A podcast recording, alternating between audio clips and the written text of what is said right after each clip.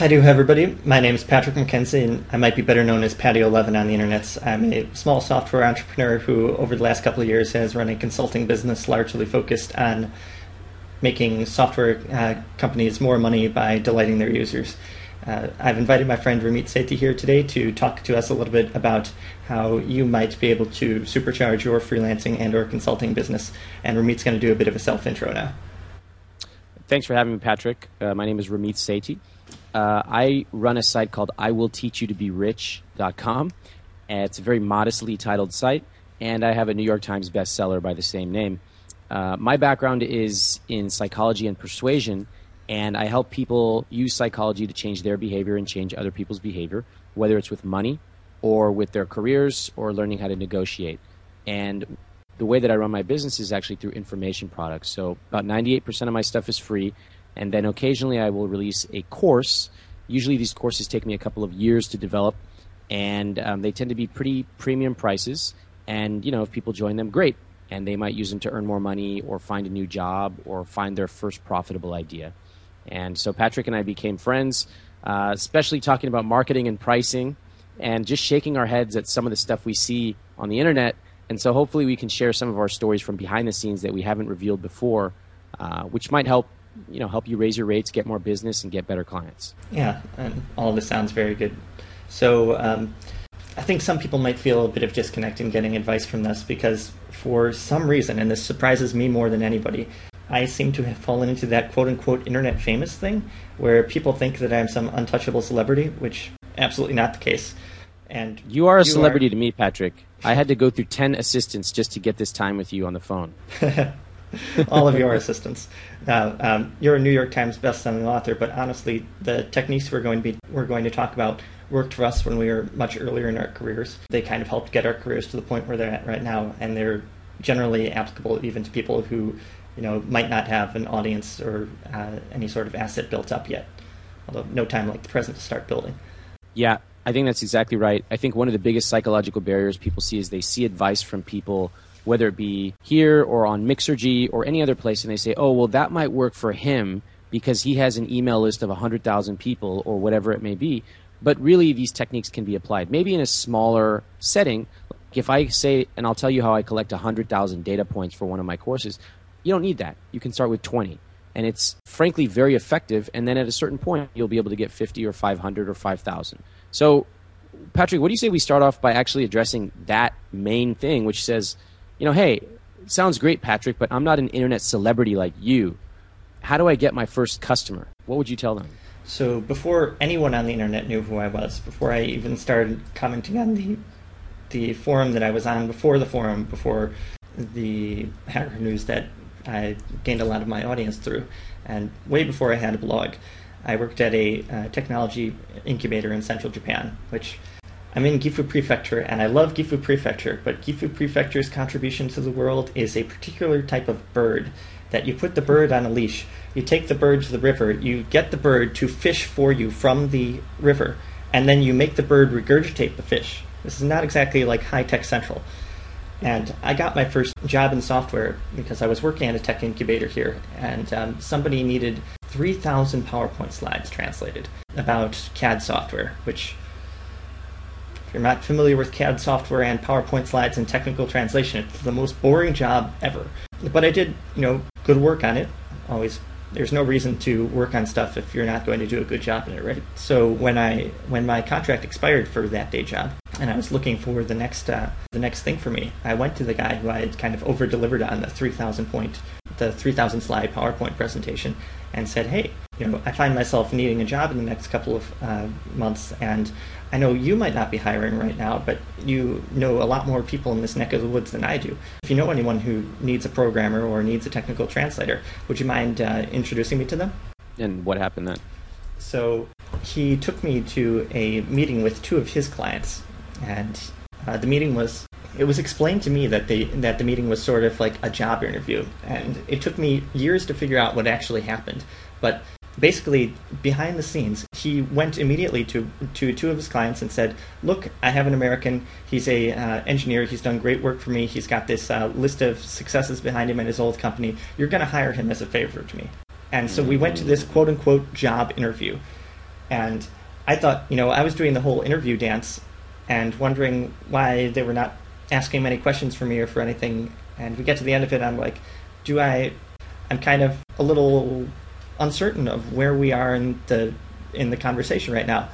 And they're like, "Oh, you were hired before you walked in the room. Um, you know, we're just uh, we're just getting to know you right now." Like, wow. Yeah. Um, and when I tell that story to Americans, people say that, "Wow, you know, all those Japanese people, they're so weird and wacky." But honestly, man, the, the truth of the world is that that is how a lot of jobs are allocated in America too. It's not Yeah. based on the whole resume dance and the did you meet the 16 bullet points we put in our advertisement, send in a resume, maybe if we like you, we're going to interview you. There are lots of jobs passed along on the private communication level where you're scratching somebody else's back that's done something for you. So definitely, if you're just starting to get into the business, whether you're looking for a job or you're looking for a freelancer contract sort of situation, find the people who have some reason to respect you, to feel a little bit of um, uh, social obligation towards you, and just ask them, hey, can you help me out on this? I love that because I love the part about all those crazy Japanese people uh, because we always hear these great stories, and then the first thing we naturally psychologically do is create an us versus them. We say, "Oh, that could work, but X, Y, Z," and I call that the special snowflake syndrome. Like, "Oh, that could work, but I work at a nonprofit," or "But I work in Kansas." I mean, you worked in the most remote place I can imagine, and it worked for you. One of the things one of the reasons i was so excited to talk to you was i want to expose what happens at high levels of business to everybody. And i want to open that veil. And you know it's funny because the way for example the way that jobs are gotten is very similar to the way you get clients. And there's something i always teach my students which is 85% of the work is done before you ever sit down in the room. Absolutely. and that applies to a negotiation. That applies to getting clients. That applies to getting a job. Many of my students who go through my career course, by the time they sit down for an interview, it's not an interview. It's a discussion. And by the way, it's a discussion with someone they've already been out to coffee with two or three times. Think about the caliber of that discussion or the contours. They're completely different than you sort of genuflecting and saying, please give me a job, please. Instead, it's like, the job is assumed. Now let's discuss the details. Eh, So let's let's actually talk about that in terms of clients, Patrick. You know, you've you've done a lot of client work. I've done some client work as well, and I've taught a lot of people how to get clients. When it comes to getting your first one, two, or three clients, what are some important things to know, and what are some common mistakes that people make? So the most common mistake I see when I'm talking to other engineers in particular is that people radically undercharge for the first client, um, for the first couple of clients, uh, often from a perceived desire to, you know, oh, I need to make my bones before I can, uh, before I can start charging what I'm worth. So, you know, I'll do this for you for really cheap, ten bucks an hour or whatever, and Right. um, being kind of overly needy at getting that first client. I did that too. I undervalued myself in the first couple of engagements. We're going to talk about pricing in general later, but you don't want to ever come off as needy, both because it's going to, well, obviously it will hurt your financial situation in a very direct manner, and it will also compromise your client relationship in that Yep. when people get something for $10, they assume it's worth about what other things that cost $10 are worth. And $10 is not a meaningful amount of money to any business. So, you know, if you're charging like Starbucks latte money for your consulting offering, you're never going to get, say, buy in at the CEO level of a software company to get your initiatives adopted. You're going to be like, oh, that's somebody's kid's nephew's brother or whoever who we're having make copies or whatnot. And we didn't get into, you know, if you wanted to make copies, you can get a low skill job anywhere for uh, to, to do that. But we got into this to be respected for our advice and to be valued and to actually do stuff that matters. And charging 10 bucks an hour is not on the easy, straight path to doing stuff that matters. People that do stuff that matters come in, you know, their ground floor is higher and then they go up from there. Yes. I want to emphasize a couple of things you mentioned. One, if you're charging 5, 10, 20 bucks an hour, it's very very difficult to go from that to charging 200, 300 an hour or 10,000 a week. It's very difficult to make that transition. If you do it when you come in, that can happen. But going from one level to another is extremely difficult. And I happen to know that because on a product side, the first product I ever sold, the information product, was a $4.95 ebook. One of the last products I sold was a $12,000 course. I've gone the entire gamut of information products. And when we talk about pricing, I'll go into more detail on that. But suffice it to say, it's extremely difficult to climb that ladder. Mm-hmm. The other thing, you know, you mentioned is how many people go in saying, "Oh, I'll just do this first, and I need to make my bones." And you know what? There is a time and a place to do free work. I do believe in free work occasionally, but I always tell people if you're going to do free work, make sure you are clear about your messaging. So, for example, let's say that it was my first time out there getting my first client. And let's say I just want to build a portfolio. So at least I have something to point at. Now, I'm generally not a fan of free work, but I can be strategically. And this is what I would say to the client I would say, look, my normal consulting rate is $85 an hour or whatever format of pricing you're using. However, I really like what you're doing. And frankly, I want to build up my portfolio. I would be willing to do this for three weeks for free if, in exchange, you agree that if I do an extraordinary job, then we can discuss working at my normal rate. Well, who's going to say no to that? If you do an extraordinary job, everyone's going to want to pay you. Okay? But in this case, yes, you are working for free, but you are explaining why. And that is so important. It separates you from the, frankly, the kind of people who are new, they're new, and you can tell that they're asking to be taken advantage of. Mm-hmm. Because they're like, okay, I'll work for free, it'll be fine. Somehow I'll go from free to $500 an hour. Doesn't work. Explain your messaging, explain your positioning, and people will respect you way more for it. I got to be totally honest with you. I don't think I would ever work for free as a developer just because of the way the market is laid out right now. Mm-hmm. Um, you just don't need to. But hypothetically, if you're going in for free, not only would you have the you know poverty end of the rainbow being working at your full rate, but you might make as a condition of working for free, we're going to discuss this publicly because it gets you, you know, a public case study that you can use for your for your portfolio and the social proof that I have done this sort of meaningful work for another company in the industry. Mm-hmm. And in addition to that publicity being a benefit from you, that the sort of public private distinction there makes a very natural thing to charge around. So, for example, I do like you said, you know, 98% of your stuff is free. I do a whole heck of a lot of stuff for free. I'll speak at conferences for free. My blog posts are free. Most of my individual, pro- uh, I do uh, open source software, which is free. But if someone wants something that is so competitively sensitive that they don't want me talking about it to, you know, however many people I can get to listen to me, then that always has a price tag attached to it. That's right. That's right. Okay, I want to talk about one of the secret sauces of my business, and it's something that actually nobody really cares about. People think they care about it, but they don't care about it. And it is the research that I do going into building a product or getting a client. And I know you've done this as well.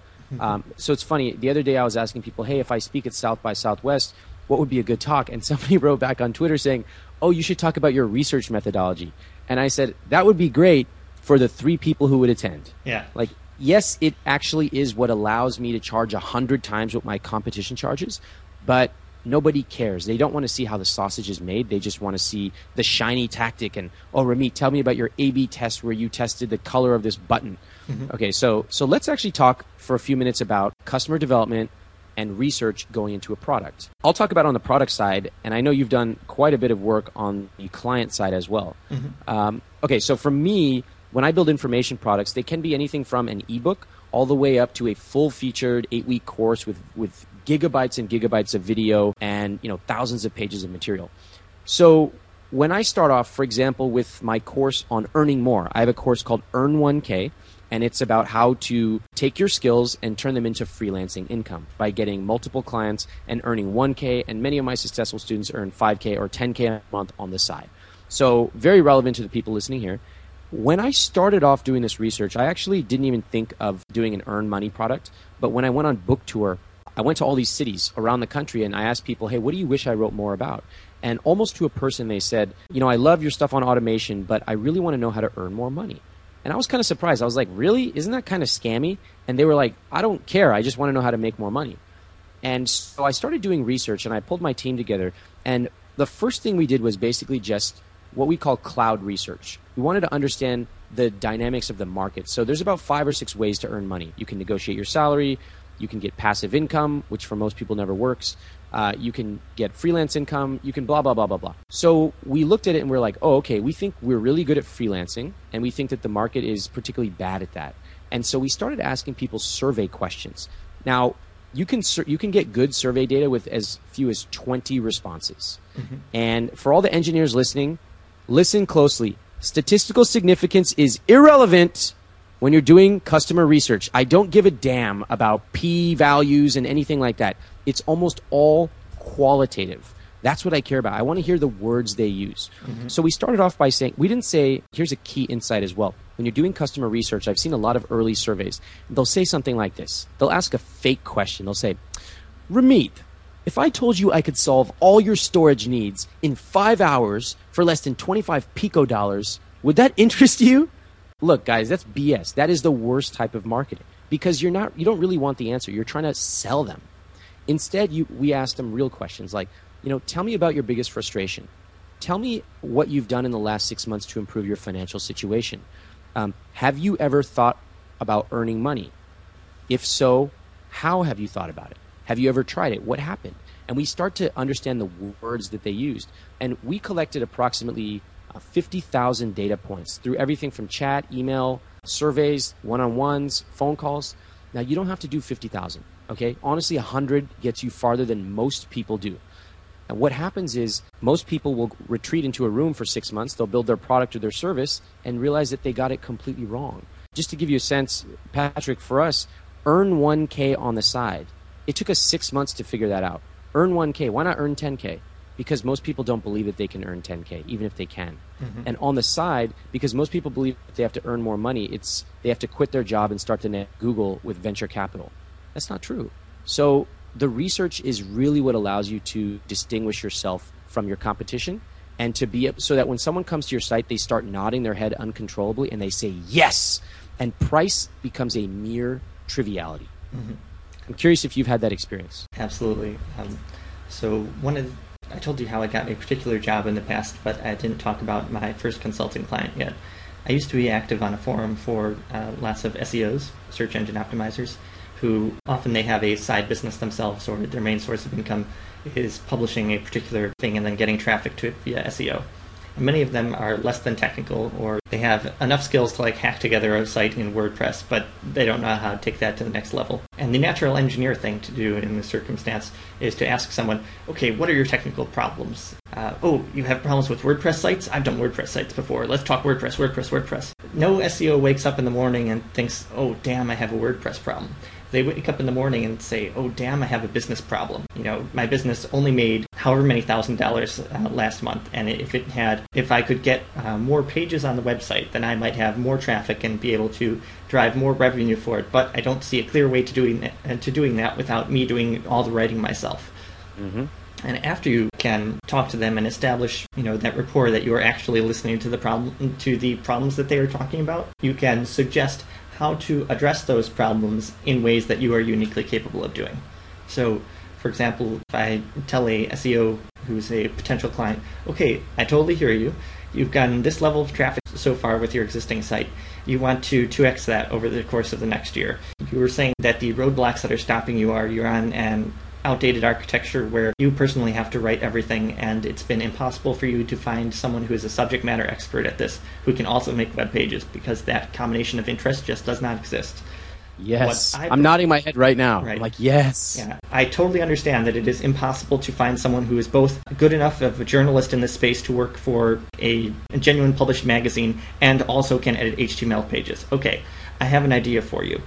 I'm going to make a CMS for your website. That's just a page that they can go into like WordPress and they can do their writing like they do so well, and then it ships it over to you and you figure out, you know, which um, like which business model that you experienced so far works best with that content. You click two buttons to hook it up to that page, and boom, that's it. It's live on the internet, and Google starts sending people to it. Does that sound like uh, it's something motivational to you? And by this point, the SEO is going, oh hell's yes. I'm like, Yeah. great. Now, this project, I think I can deliver the minimum version of it in two weeks from now. Two weeks from now, you get the CMS. You can start having your magazine quality writers putting stuff in which will look beautiful, have pictures on it, and start gener- generating traffic on Google. And by that point, you know, everything else about the engagement is a detail. They want it. That's right. They want it. That is the number one thing. Do they want it? Not what does your website look like, not how big is your button, not how optimized did you get your conversion funnel. Most of us could focus more on building something that people want. Mm-hmm. And that comes with the early research. I love I love the way you talked about how you communicate with the client because it shows you really listen. I, I want to emphasize something, especially for the engineers listening to the call. I am a client that I work with engineers, I have engineers on staff, and I pay them pretty well. I have passed on hiring engineers who may be more technically proficient, but they didn't understand what I wanted. Honestly, guys, as a business owner, do you think I care if you're using this technology or that? I just don't give a damn. I really don't. What I care about is is my business going to generate revenue? Am I serving my customers? Is my website going to go down and I have to be the one who tells you? So if or can I go out on a Friday night and not worry about my business? Those are the things I care about as a client. And I'm reminded of a great story that um, somebody, uh, one entrepreneur told on a Mixergy interview with Andrew Warner. And this is a great story. So he was in the relationship market. His buddy actually started uh, an information product in the in the relationship space for women. And the guy was doing very well. I believe he was making either 40k or 400k a month. So he was doing very well. And this guy got pretty interested and he said, "Hey, I got to take a look at this market." He spent about 4 or 5 months really doing deep research. Lots of stuff including AdWords, including customer research, including buying all the other products, and he finally built his own product. And within 2 or 3 months it was making more than his friends. And it never stopped. And I happen to know that that business is now a gigantic business. Why? What separated him from his friends? His friend kind of called him frustrated, like, hey, I don't understand why your site's making more than mine. He said that he had found some very subtle things in the research that his friend had not. And I will tell you that we had that same exact thing happen. When I built my Find Your Dream Job course, it took us about three or four months to build the first version, and we're pretty experienced at this. When we went out to test it with about 20 people, the first person failed the second person started crying. And, th- and at first I was like, oh, they're just dumb. They don't know what they're doing. No, then five people failed, then 10. It took us about, I believe it was 15 or 16 versions to get it right. And when we looked back, we had skipped over some very subtle things in the research process. Once we got those right, sales skyrocketed. So I'll just say that it's very, very important to understand the words that your client or your customer is using and be able to explain how and why you can help them. I think that the exact words that people use are we don't pay nearly enough attention to them. Maybe we would if we came from a communications background, because honestly, nothing motivates people like having their own words repeated right back to them, which is something that yeah. you should try to do more often. Uh, it's just an easy conversational hack to sound more persuasive. Um, but you know, you have to make the uh, your prospective client feel like you understand where they're coming from and that starts with both a understanding where they're coming from and then communicating like you understand where they're yeah. coming from so you know even if you're building a website for someone it's not just a website right there is some particular need that they have for that website whether it's uh, you know for their business purposes or because a lot of business owners are very personally invested in their business you need to communicate to them that you understand that they are personally invested and that you are also capable of treating this website like it's important, like it's more than just bits on a server somewhere. So um, here's a hypothetical example for you. I live in Japan. I happen to have uh, lots of Asian friends, so I just know I know that there is one particular like niche market in America that if I really wanted to stop my business right now and start a totally new market, I could do it there. So a lot of people who might not be English as first language themselves have a worry that they are going to have children who are do not learn how to speak their native language and as a result will never be able to communicate with their grandmothers. And so there's this market in America for like for schools to teach the heritage children their language of their parents basically. And if you're building websites for that kind of schools, you're not really building websites so much as you are selling the person who runs that school, who is very, very attentive to the emotional needs of someone generally a mother, by the way, very, very attentive to the emotional needs of her mother. That rather than focusing on the technical aspects, okay, it's going to have uh, pages and an admin system and a, and a this and a that. You're like, okay, I understand the business purpose here is that your business is primarily dominated by how many new students it can enroll. And I understand that people enroll students in your school because they feel that there is a connection to a trustworthy source of authentic information about their heritage. And because I do lots of work in this space, I can deliver a website that embodies that for you. And if you can present that pitch, you will be 10,000 times better than anybody who might be better at, you know, better at technical infrastructure, better at the design, whatever. If you can empathize with them on the where they're coming from, you'll be better yeah. off. Um, it's same way. Here's a. So you were asking earlier about some problems people had in their first couple of clients. So I was a little too overeager for work, and I worked with people whose businesses I understood on an intellectual level, but did not understand in like the feel it in my bones level.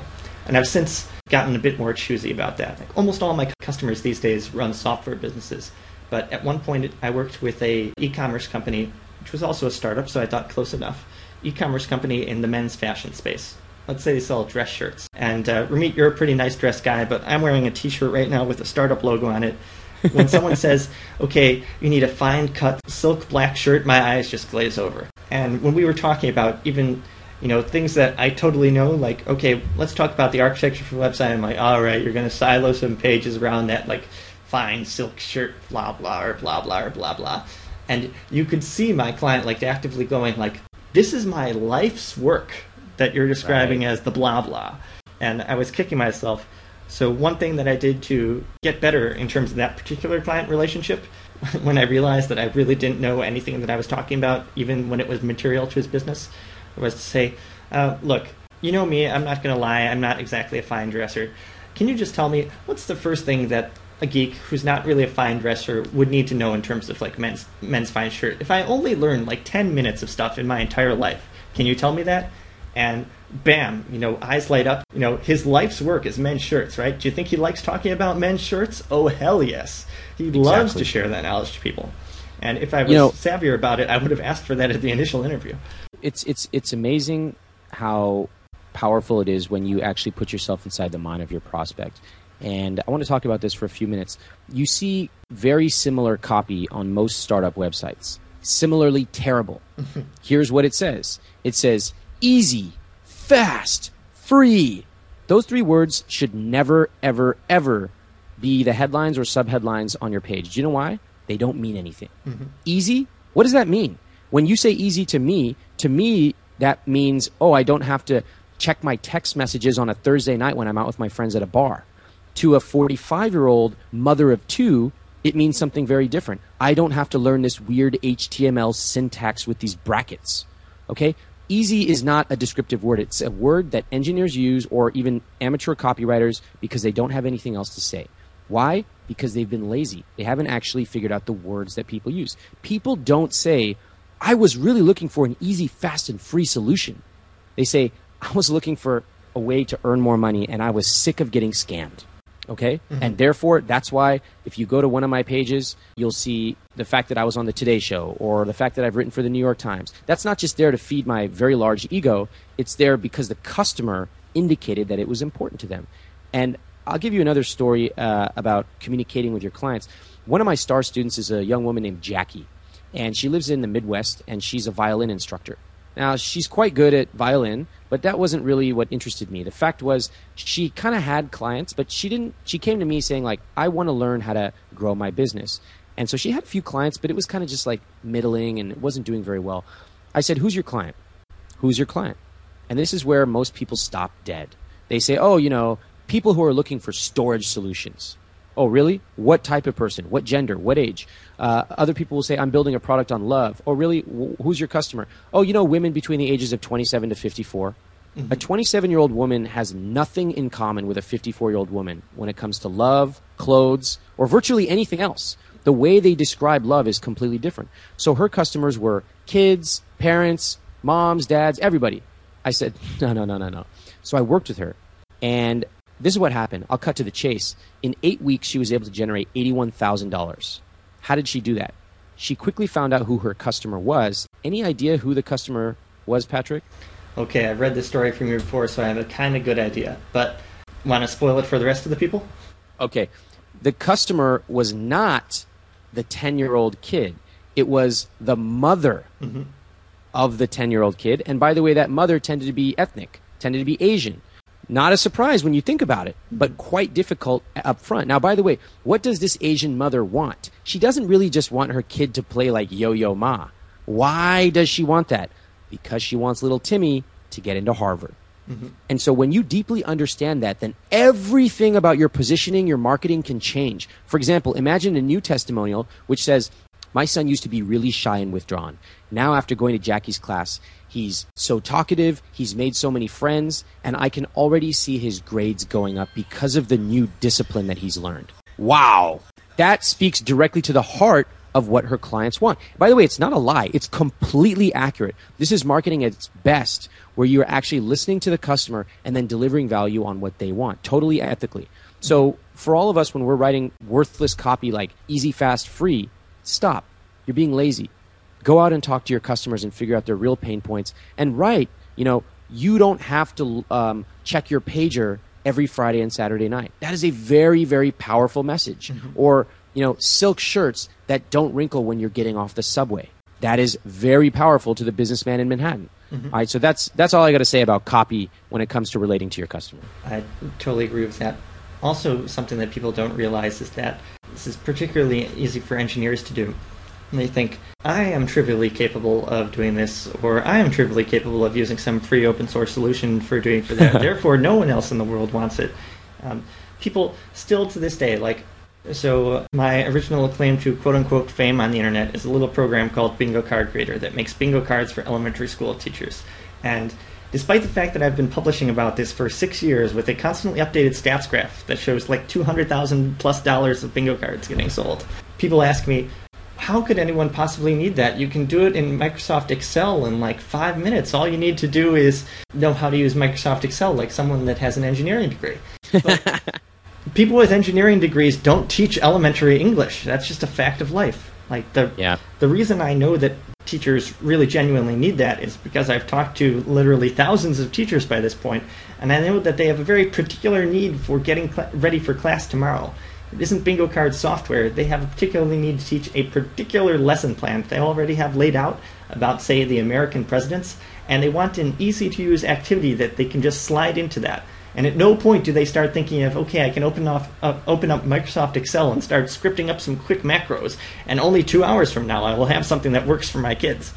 They want something that they can, you know, go to their local Google, say American presidents, pause for a second and remember back to their uh, class about incorporating more fun activities in the classroom, type in bingo, hit enter, and get something on the first page that works. And that's Love. fundamentally why that business works. Love it and and what you said when you said oh like i can just open up excel with my extremely simple knowledge of macros betrays a complete lack of understanding about the customer yeah. in fact this is what i want i like to talk about um, stepping out of your own comfort zone and understanding the other people the people that you're trying to serve most people are not builders engineers understand that most people do not talk or think like you they do not want to sit around and build a bunch of stuff i'm talking about myself i hate building stuff except the stuff that I'm really good at, building courses and stuff like that.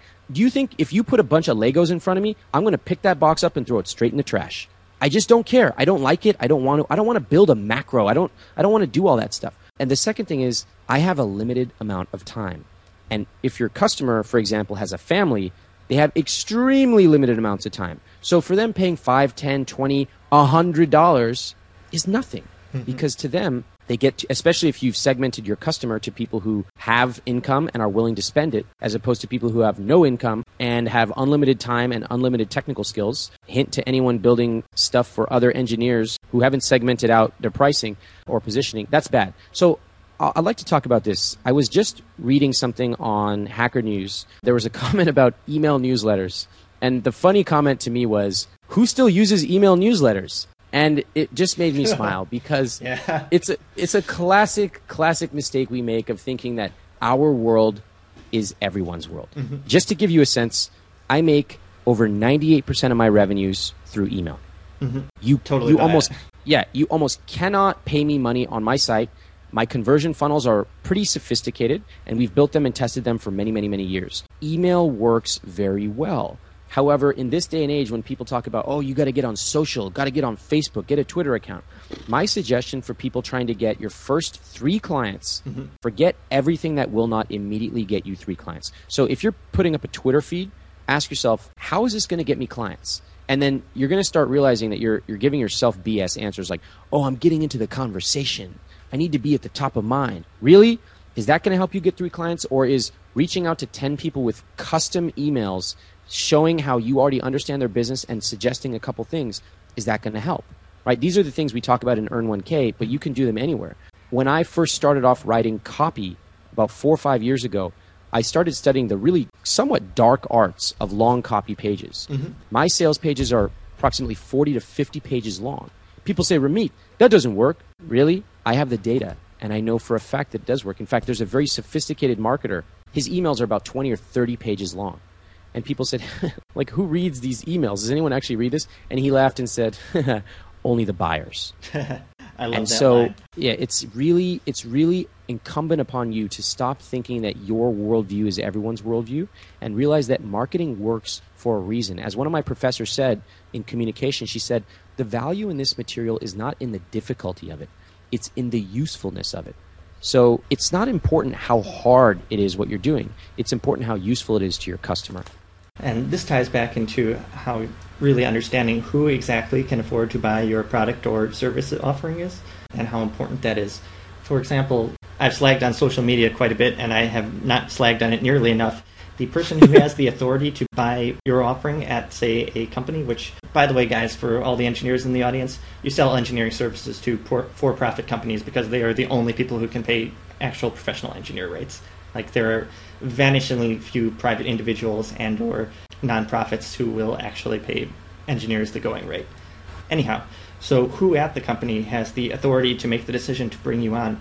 It's probably not someone who has a Twitter feed. People look at my business and they, they might naively think that I get lots and lots of leads off the blog or on Hacker News, but if I'm getting brought in by like a CEO level or the head of product or the head of marketing at a company, it's they're probably um, well a little bit older and have they they would tell you in so many words, I've got better things to do with my time than to stay on Hacker News. Um, I don't apparently, but uh, so you know I don't meet those type of people typically off Hacker News. I'll often meet them at something like uh, a conference that's organized for the explicit purpose of generating more sales for software companies. Which, by the way, people who pay two thousand dollars to go for a conference whose tagline is "Sell more software" are often interested in paying money to sell more software. So they, you know, meeting people for conversations in between the the lectures at that sort of place is a great use of my time. I've found.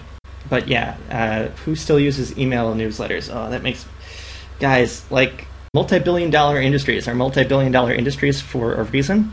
Even if we perceive ourselves as providing a lot of the value through our technological skills, that's true. Like, you know, I would not have a business but for being technologically good at what I do. And not, you know, I would not have a business if I was not able to actually deliver on the things that I offer to my customers. But there's a huge sort of like business knowledge that needs to be present to also successfully run a business. And that starts with knowing the market outside of your narrow specialty. You know, if you don't already know what kind of businesses are likely to have uh, websites that drive huge amounts of their you know total business value, then you're not going to be successful at selling people on the um, on engagements to improve their website such that their business gets more revenue. You know, you Yeah. need to know like what the transactional model for the business looks like. One reason that take two industries which look uh, kind of sort of similar to each other, say insurance or fin- uh, or uh, retail finance.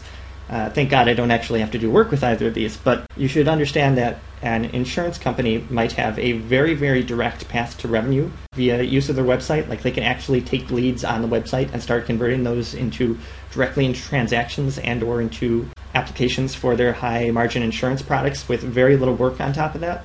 Whereas the core business at, say, a bank might be more relationship based, where they have longer sales cycles and they're only capturing the lead generation on the website or only doing kind of low margin services like checking accounts or whatnot. So, Yeah. you know, if you were looking at two similarly situated business, you would go with the one that you could provide more value to. So you need to know that about the business. If you can't sketch someone's someone's business model out in a napkin, I don't think you can ever sell them anything worthwhile. It, it reminds me of something I call going from D to C. And that means going from disparagement to curiosity. Mm-hmm. And when you see a comment that says, Who still uses email newsletters? Ugh, that's disparagement. You're basically saying, I'm smarter than this, this company. Who would ever use email newsletters? Which is ironic because this person happens to be exactly wrong. And it therefore makes them look far more foolish because they're disparaging something they simply do not understand. I would instead rather have people say, wow, these guys are using an email newsletter. They seem to be doing pretty well. I mean, they get a lot of press, they seem to have a lot of customer testimonials. What do they know that I don't? From D to C. Stop the disparagement and start the curiosity. Like I said, when I started studying the dark arts of long copy, I first looked at these long copy pages, infomercials, and I said, these are these things are scams. Mm-hmm. And I started off with a disparagement model. But as I started getting deeper and deeper into it and learning what works, what doesn't, what is ethical and what is not, I learned that there are very, very good reasons that direct response marketers have been using long copy for over 100 years. What do they know that I don't know? And the answer is they know a lot. They know a lot more than I could ever hope to learn, and it's all encompassed in this knowledge in direct marketing. So instead of disparaging things that we don't understand, let's actually try to say, hey, for 15 minutes, I'm going to try to understand that maybe these guys know something I don't. And when you can do that, why, for example, one of the reasons I moved to New York was all my Silicon Valley friends said, oh, like it's all about direct ROI. Those companies are so stupid that pay for ads in Times Square. And I kind of looked at them like, that's interesting because those companies have been around for 50 years. Mm-hmm. Why does Louis Vuitton have billboards that they spend $200,000 a month on or 500,000? What do they know that I don't? And as I moved here, the answer is they know a lot. They know a lot more in terms of brand, and not everything is directly measurable. So it's important to be able to say, look, I may not know everything. Let me try to at least understand the basics of it. And when you do, you'll see entire worlds open up. Like for me, I saw entire worlds of pricing, monetization, long copy, uh, upsells, cross sells, AOV. I saw all these things open up that I had never, never, never had an idea of. Mm-hmm. And it was all because I first was disparaging them. And then I said, all right, I better learn what these guys are doing. And that changed everything for me. Mm-hmm. Um, I've had similar experiences myself. Uh, something that I often see in our industry is people have like kind of a fascination for the new. So anything that smacks of the old way of doing business, or that technology is so last year, or uh, that sort of thing, uh, tends to turn people off. Just a heuristic for everybody. It is entirely possible that you are the smartest person in a particular industry, but I would heavily bet against that. So if everyone in an industry does something in a particular way. Like if every enterprise software company doesn't put their prices on the website, you're going, "That's so stupid! I would never buy anything without the price being on the website." consider consider the somewhat radical notion that every enterprise software company since ever is not simultaneously making the exact same wrong mistake, and that maybe there's something about that model you don't know yet. God, that is the best example ever because I see it all the time. Oh, whenever I see a site where they don't they don't give me the price, I just close the page. And then you say to yourself, okay, that's great. What is your budget, by the way? Oh, I don't have a budget. I'm just looking around. I could just build this on my own. Right. You're not the customer. Right. You're not the customer. How many the millions customer... of dollars of software purchases have you authorized in the last quarter? exactly. Like, are you kidding me? I'll, I'll, give you an example of a purchase I made just th- just this week. I have been looking at some retention issues and improving some retention flows in my funnels. Mm-hmm. And I happen to be on some newsletter that I signed up for years ago, which, by the way, I read once in a while. And they happen to release a new ebook on retention.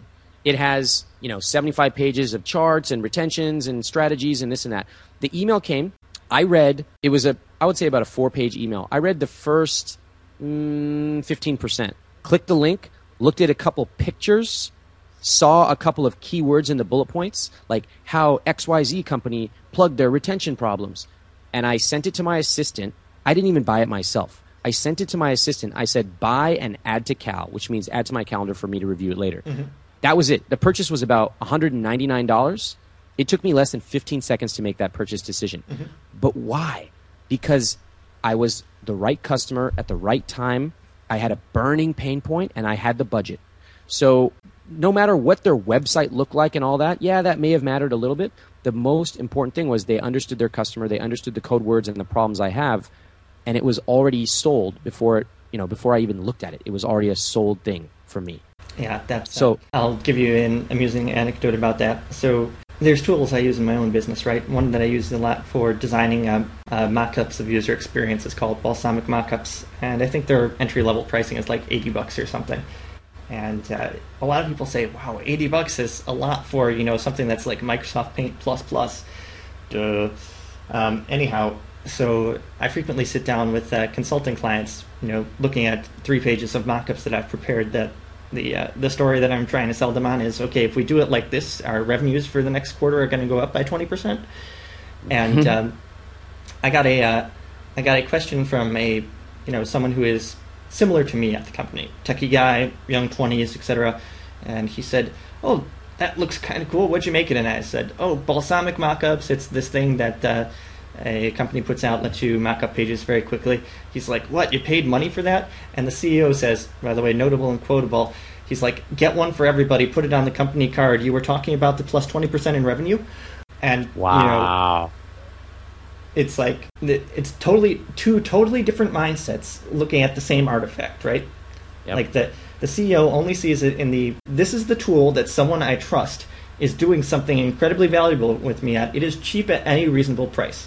Whereas the person who could potentially have, you know, given the next two years of his life, have implemented that tool is valuing it at nothing because clearly he wasn't having anything planned for the next two years. Yep.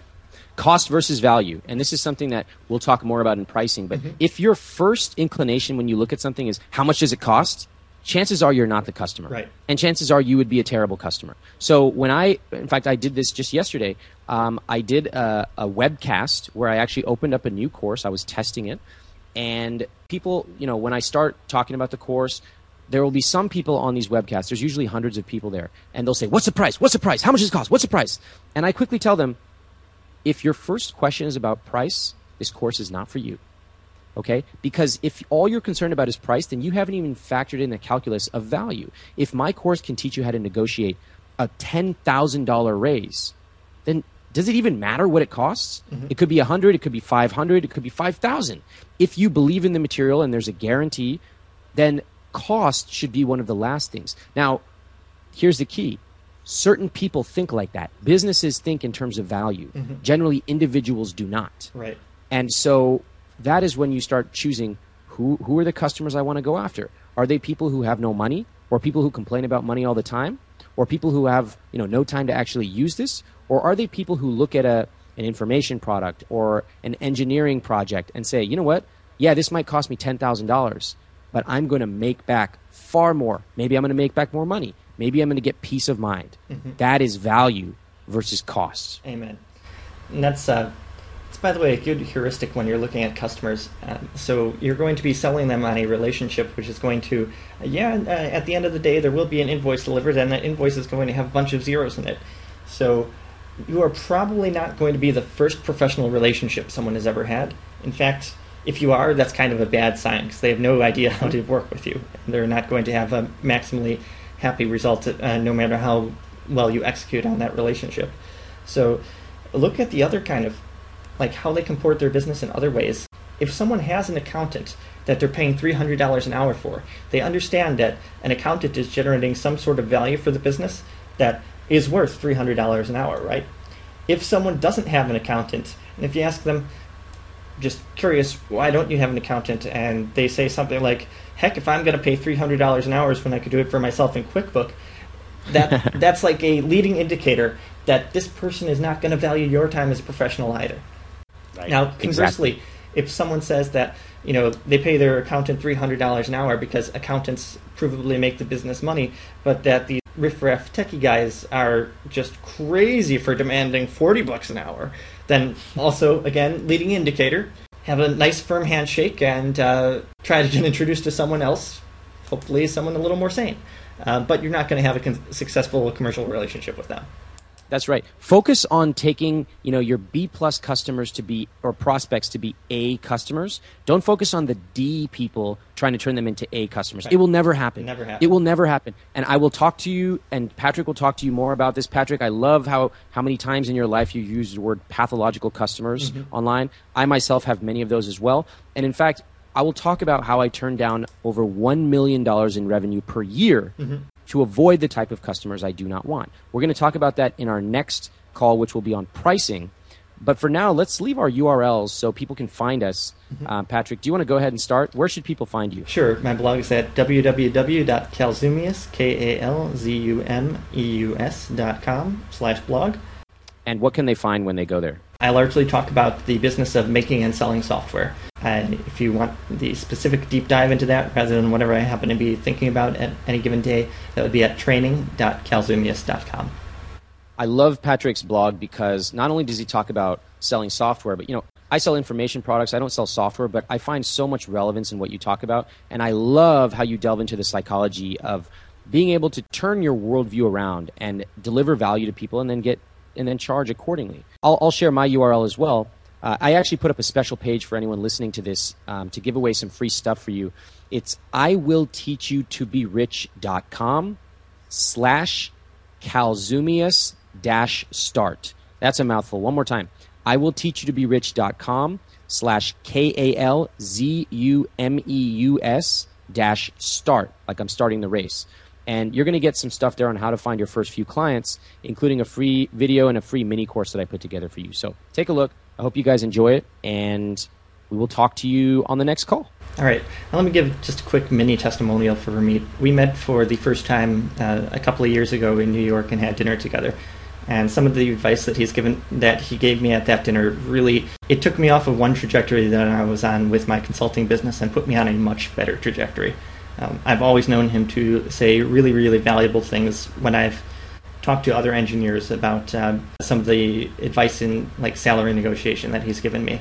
I have a stack of emails in Gmail. Like I think it's somewhere twenty something, and the running total is two hundred and X thousand dollars of extra money that that's made my readers. So I just really trust this guy. He, there is no BS here. You can't possibly waste your time on it.